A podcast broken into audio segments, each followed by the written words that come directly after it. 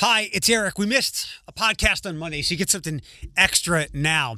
I've been filling in for the community affairs show that we do here across our Cumulus Toledo cluster, grabbing local community guests. Some of them have made the podcast, others have not. This one definitely does.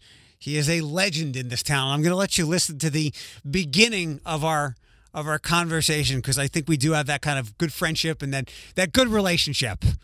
You'll know this voice. And maybe even miss him from his nightly perch on your TV. Well, hang on a second. I'm seeing it says Jerry Anderson, but it says Eric Chase away. Jerry Anderson muted, and yet my speakers are up. I didn't mute you. Yeah, I should be able to hear you, but nothing. I don't get it. I heard the echo. Yeah, I'm not getting anything. Hey. Well, we can do phone. Well, it's not going to be as good, is it? It's you and I. It's going to be great. Okay. I'm good to go. Good morning. Welcome to Contact. And this week, the interviewer gets to be interviewed. We'll just have a discussion. It is my good friend. It is the godfather of all Toledo media, the one and only, recently retired, most famous bus driver in the area. He needs no introduction, even though I just gave him a long one. Jerry Anderson. Good morning, my friend. Eric, it's good to be with you. You know, you say just retired. Do you realize, this struck me just the other day, June 15th was, last Monday, earlier this month, June 15th, and that was 2 years to the day from my last newscast when my wife and kids and grandkids came up and joined me in studio.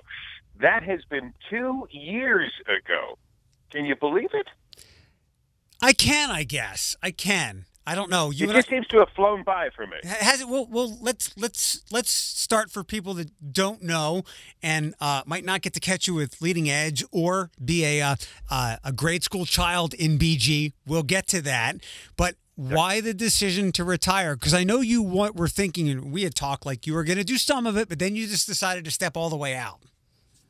Yeah, it's one of those things where somebody had told me one time, I mean, we're all going to retire, I guess, at some time. I think that's a hope for most people. And but finding the right time, and really, Terry and I, my wife and I, had talked about it, seriously thought about it. The previous year, it was the end of a contract. It just seemed like it was possibly a very nice time to make a nice, clean break. But my general manager, a great guy, Brian Lorenzen, fashioned a deal in which I could just do the early news, 5, 5:30, and 6, and then get out of there.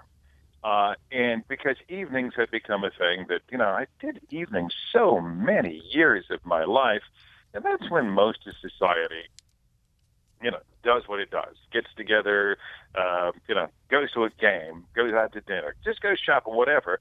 And I kind of missed out of that. So Brian gave me this deal where I could go in and work at 10 o'clock in the morning.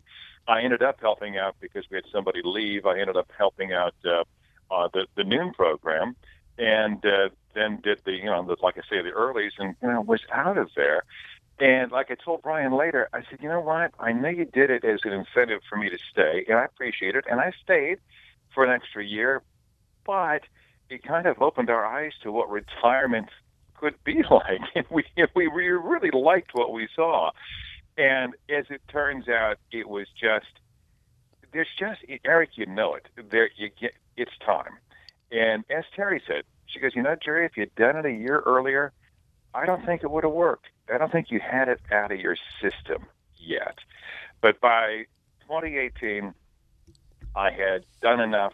I had it out of my system. I didn't need to do it anymore. And it just felt right. And I have to say, it must have been the right thing because I haven't looked back.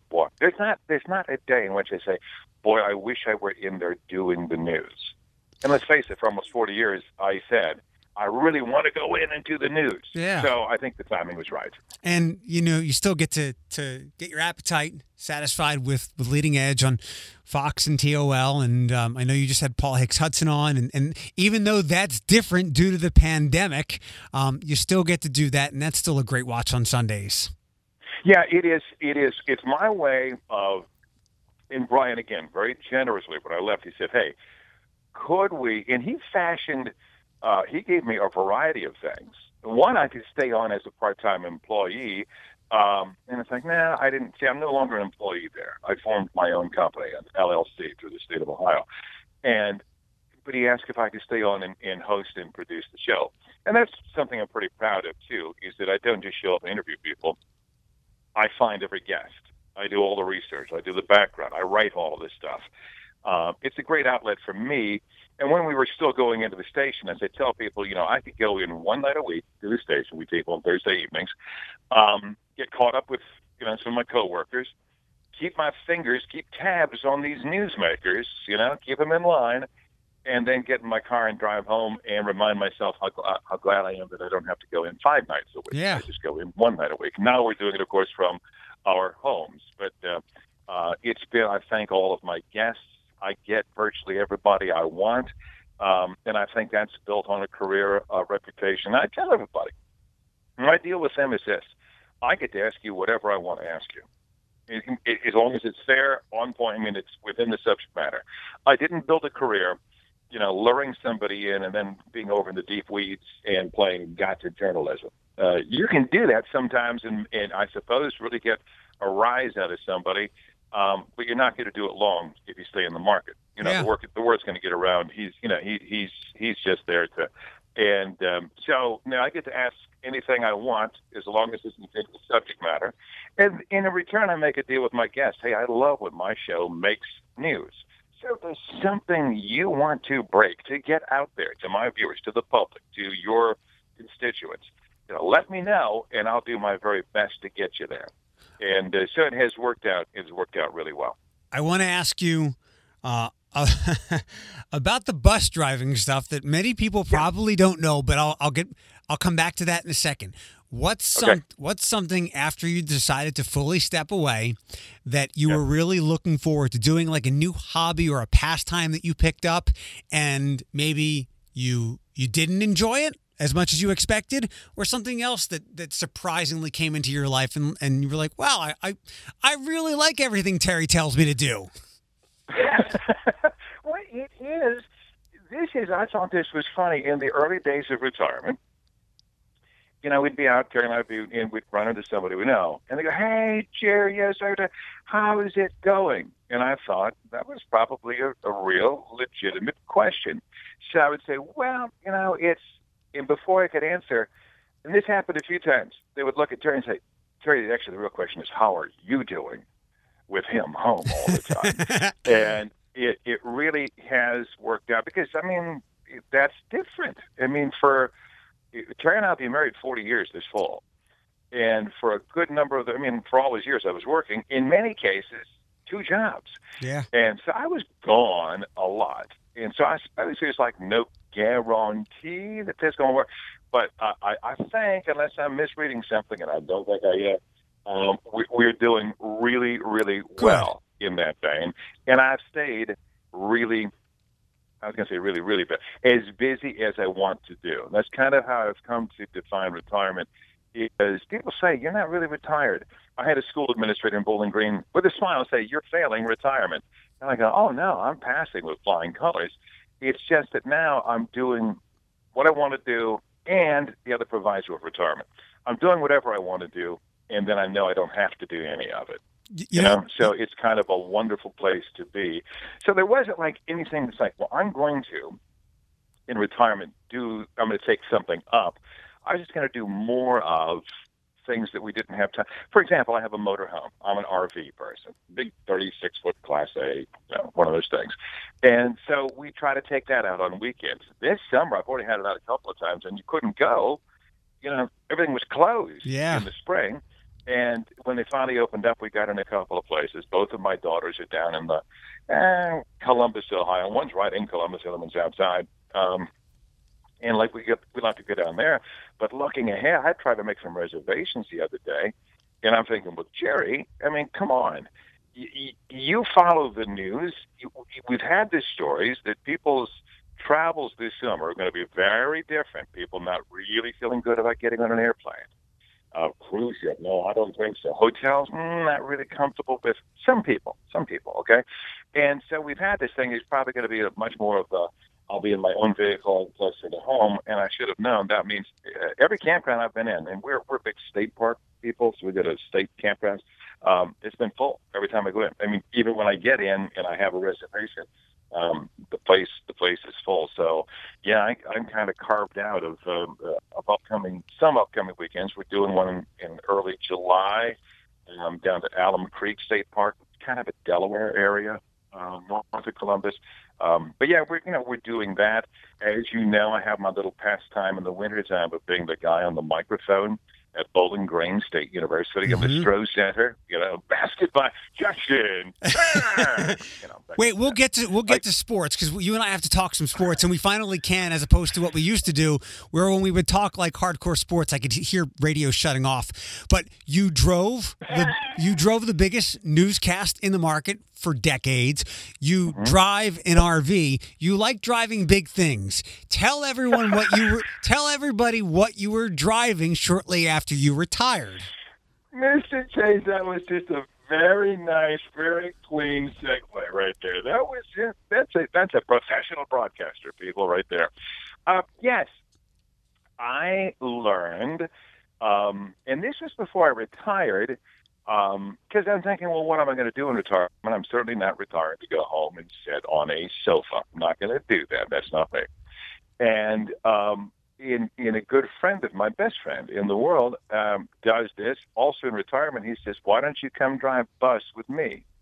I said, drive. And he's talking about school buses. And it turns out most of these districts out there are just begging for bus drivers. And I'm like, well, Denny, do you think, I mean, could I do that? He goes, we have to get a commercial, you need a CDL. But you drive that motorhome around, so you're used to driving big things, and you got to be careful of, wide turns, and you don't just look down at the road, you look up, at branches and lines and stuff like that. And it's like, yeah, you could do it. I said, well, yeah, but when I'm driving my motorhome, I don't have, 30 screaming kids in it. And, so I decided I was going to give that a shot. And so for the past 2 years, if you see Bowling Green City Schools, bus number 3, it'll be Jerry Anderson at the helm. That's awesome. How did... Yeah, it is cool because you get to know your kids. The first year, I have to admit, you start in the fall, and you're getting familiar with your vehicle. I always err on the side of caution. You're getting to know your routes. You're starting to know your kids. You're starting to know behaviors. You're starting to know what you can and can't do about it. And then winter comes. And I probably will never like driving in the winter, a school bus. And my route is pretty much out and kind of on the country a little bit. Mm-hmm. So, to be out there in the darkness, I mean, it's pitch black when you leave the bus garage. And there's snow blowing sideways, and this is a country road. It's not that wide to begin with, and the headlights are coming toward you. Just set of headlights at this point, and you get a ditch on the right-hand side. Good morning. Welcome to work. How's this going? But I would have to say by spring of my first year, now you're out there. The sun's coming up earlier. They're planting crops actually they didn't plant anything in the springtime, but there's stuff going on in the countryside. You're familiar with your route, you're familiar with your vehicle, you're starting to know all your kids, and then by last year, I should say, which was the next year, it's largely the same kids. I mean, you have some kids that move in, move out, whatever. A kid who is on your high school, middle school route who finally gets his driver's license, so he's not on the next year. But you after 2 years of it, I'm kind of like into following these kids and seeing, oh, I wonder how they're going to do. It's like you're seeing them grow up. And make no mistake, the bus driver has some impact on those kids. As they told us in training, remember that you're the first person they see when they leave walk out of their house in the morning. If you don't know, when you drop off in the afternoon, you may be the last person they see before they go inside those doors, and nobody knows what's going on inside the doors. We hope it's all good. But it's like, you know, keep your eyes open, keep the antennas up, talk to your kids, and more than talk to them, listen to them. And it's amazing how many times, I'm not saying it's epic, I'm not saying it's huge, but a child come to you and say, oh, man, I got a bad score on a test today. And say, okay, why did that happen? Well, I don't know. I thought I had the right answer at this one, and he's explaining why. He says, I told them the best answer was in paragraph 2, and they said the best answer was in paragraph 4, and it was there too, but I thought my answer was better. I said, did you tell them that? He says, well, no. I said, what teachers want to know is that you're learning. You just made a very good case to me that you identified the answer. You need to go in and talk to her. He said he comes out the next day and goes, I talked to my teacher. I explained to her my answer. I showed her where it was, and she corrected it and gave me credit for it. I mean, now that's not epic, but just to, so on one day he's coming out, his daughter's down. It's like da da da. And the next day he's coming out beaming. Hey, Jerry, I talked to her, and I don't like make my kids. Some of the bus drivers do. Mr. Jerry, hey, Mr. Jerry. And then there are so many of the kids are so good and they're so cute. And then there's the times, here's one for you, and I'll make sure we're okay on this. I called to my elementary school, opened the doors, and I address every kid by name as they go now. You have a good day. I'm not going to give names now because they might say it. So they're walking out. You have a good day. Thanks. Have a good one. And they're go get them in Crim. This is Crim Elementary School. And boom, boom, boom, by name. And one little girl stops. And then she looks so cute and she's nicely dressed and her mom has her hair done. And she goes, Mr. Jerry. I go, yeah. What is it, honey? And she said, I'm going to make up a name here to protect the innocent. Okay.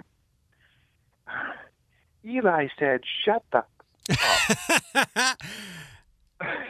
Only she said the word. Hana. Yeah. And I'm like, it was what was said and the person who was saying it. And she's just repeating somebody else. And I'm like, okay. Well, that's not appropriate language, is it? Thank you for sharing that with me. And I will be talking to him about that. Now, you go to school, have a good day, and you make sure you never use that word, okay? Have a good day. But, yeah, he said, shut up. I was like, whoa, there it is. So we have, and then my high school, middle school route, if there was anything I was nervous about, some of these kids are your size. I mean, if they wanted to have an attitude, they could probably take you out. And I got to tell you, I don't want to oversell anything, but my kids on my high school, middle school route, are so laid back, as somebody explained to me, and they get picked up first. Like my first pickup is 6:45 in the morning, And they said, I've been told, hey, most of them are sleepy. You know, they just want to get on the bus and like zone for a while till you get to school. In the afternoon, they're certainly much more awake. There is a group that sits in the back of the bus, and I've told people I'm not exactly sure what's going on back there at all times. But nobody's complaining, nobody's yelling, nobody's upset. They're not damaging my bus. They're all on their phones. Right. They're all looking at stuff on the phones, you know. And but no, I just have a very good group of kids. They all also the way around, they don't want the wrath of old man Anderson. I stopped the bus. Oh yeah, I'm going back. Said, hey, you're coming up here. You're sitting in row 4. He said, well, what did I do? Well, he knew what he did, and I knew what he did. I saw him in the mirror. But I wasn't going to make a federal case. I said, you come up here. I need you up here in row 4. That's like the second row on the right side. The evens are on one side, the odds on the other. You're sitting in row 4. Why? What did I do? Did I say you did anything? I didn't say you did anything. What I'm saying is you're sitting in row 4. All right? You know, it's the 4. See the number up there? That's 4. Sit there. And, I made my point. He got it. Didn't have to make a federal case out of it. But no, for the most part, my kids are just really good. Last question. Maybe we'll have time for one more if you want to throw something out there by all means. But I've been okay now that my schedule is back to this where I couldn't stay up to finish a game anyway. How are you doing missing sports? And I know a lot of the teams that you root for cause a lot of pain anyway, but I know you're a diehard sports fan. So how are you doing during the pandemic with no sports? And how worried are you that they will be jolted very hard, stops and starts as things get moving as we move late into the summer and the fall? Yeah, second part of the question first. I think there's a very good possibility. I am booked to be the public address announcer for our first football game at Bowling Green. Dave Rice, very good announcer, does the season. He's just tied up that day, so I'm going to help out with our first game of the season. And I was just in email communication with our game ops leader. And when you see, you know, the cases at Clemson and Alabama and elsewhere, I have some real questions about how they're going to be able to pull this off going ahead. The hardest thing for me in terms of sports is, remember when everything went dark? We were headed to the Mid-American Conference tournament as a number 2 seed, Bowling Green, a chance to win that tournament and go to the NCAA. And then, as you know, I am a huge college basketball fan. Love March Madness. For years, have taken Thursday and Friday, that first week of the tournament. I'm not counting the play-in games down in Dayton on Tuesday or whatever. Thursday and Friday, where they fire up games at noon, and you sit there and watch them until midnight, one after another. Then I host parties, on Thursday and Friday. Took time off from work every year. And so that was huge withdrawal for me not to have basketball. Baseball, I'd love to see going up. I just love going to Mud Hens game. I'm a Tigers fan, so I'm not missing a whole lot there. No, I'd be watching, but we're still not going to be any good, I don't think. So, it's withdrawal. But college football, that's going to be huge. Somebody said. Ohio State has figured out some model where they can play like in front of 20,000 people in the horseshoe. And I've said, you think there were protesters down in Columbus at the state house over reopening the state? You go down there and tell people, the Buckeyes are playing football inside, but we're full. We got 20,000. You want to talk about protests? You're going to have some protests there. I'll guarantee you. So it's going to be very interesting, and I have a feeling it's not going to go smoothly. Yeah, I've seen all these cases come up in the last couple of weeks as well. And granted, they're with young people who aren't really affected by this, but I always remind myself, no matter if it's a good day or a bad day of news when it comes to COVID, I remind myself that it's not the problem. The problem isn't with the people that are sick, per se. It's the people who have it and no one knows it, and they're passing things. Like, for instance, if you're around the football team and 20 of them have it and 10 of them don't know it, and they're around someone like you, maybe you pass it to Terry, or you're around a lot of people in your family. That's I don't want to say scary, because I hope that people are doing the best they can to be as safe as they can, but not knowing is the fly in the ointment of all of this. Yeah. Well, I was watching television today, and the number of states that are seeing record number of new cases day after day, and then they said Ohio. Now, we've been pretty good. Yeah. DeWine was early, did some, closing schools, closing businesses early and aggressively, and I swear they saved thousands of lives in the process. But on Sunday, we had an uptick, the highest number of new cases that we've seen since May 21st. That's a month ago. This isn't good, because the trend needs to be going the other way. And then you look at the southern states, some of the western states, Arizona and stuff. We're a long way from out of the woods, and I think I was among the many who thought, hey, come summertime, eat sunshine, the famous president's UV, whenever you get a big light. These viruses are supposed to get out in the summertime, and here they are going the other way. And then I start to, in my mind, look ahead at fall, and it's like, uh-oh. Man, do we need that vaccine. Gosh, go researchers. Get us a vaccine. Last question. It's starting with the pandemic, I guess, as it hit here in March, and that day that you and I both remember where I got home from work and I'm like, Rudy Gobert tested positive, and now that they're walking off the courts and they're shutting tournaments. So I remember that day. We've got Black Lives Matter. We've got protests. It feels like real change. I think you probably saw what I saw yesterday after Bubba Wallace had a noose in his garage and the entire sport of NASCAR walking to support him. This is definitely a year people will remember. Do you kind of wish at all you were back sharing some of this news at night, or are you just happy to be away from it and letting the Melissa Andrews and my other buddies and the Andrews of the world carrying on that torch? No, they're fine doing that. They're doing a really good job doing it. But I have been exploring that very deeply on the whole leading edge thing. And you're right. I've done news for a long, long time. Every time we have one of these tragic incidents, there are protests, and then basically people in charge, they bide their time, and the protests stop, and we go back to, this year is different. Yeah. This year is different. And as I've told the Paul Hicks Hudsons and Ray Woods from NAACP and Julian Mack from the Community Solidarity Response Network and Chief Kroll, I mean, the white folk are out there walking with the black folk and the brown folk, and there's young and there's old and there's everybody in between, and it's just different. It's time. It's beyond time, and so I'm just going to keep I'm just going to keep pounding on it on the show. Because, I mean, about the week that I see no protests and nothing about it, I'm going to say, well, what happened to all that? And I'm going to ask, you might as well put some people's feet to the fire. Yeah. But, I mean, from City Council, Nick Comas is on the show this week. The head of the Police Patrolmen's Association is on my show coming up this week. Because, you know what? I don't think enough has been said. I still believe in my heart that the vast, vast, vast majority of cops want to do it right.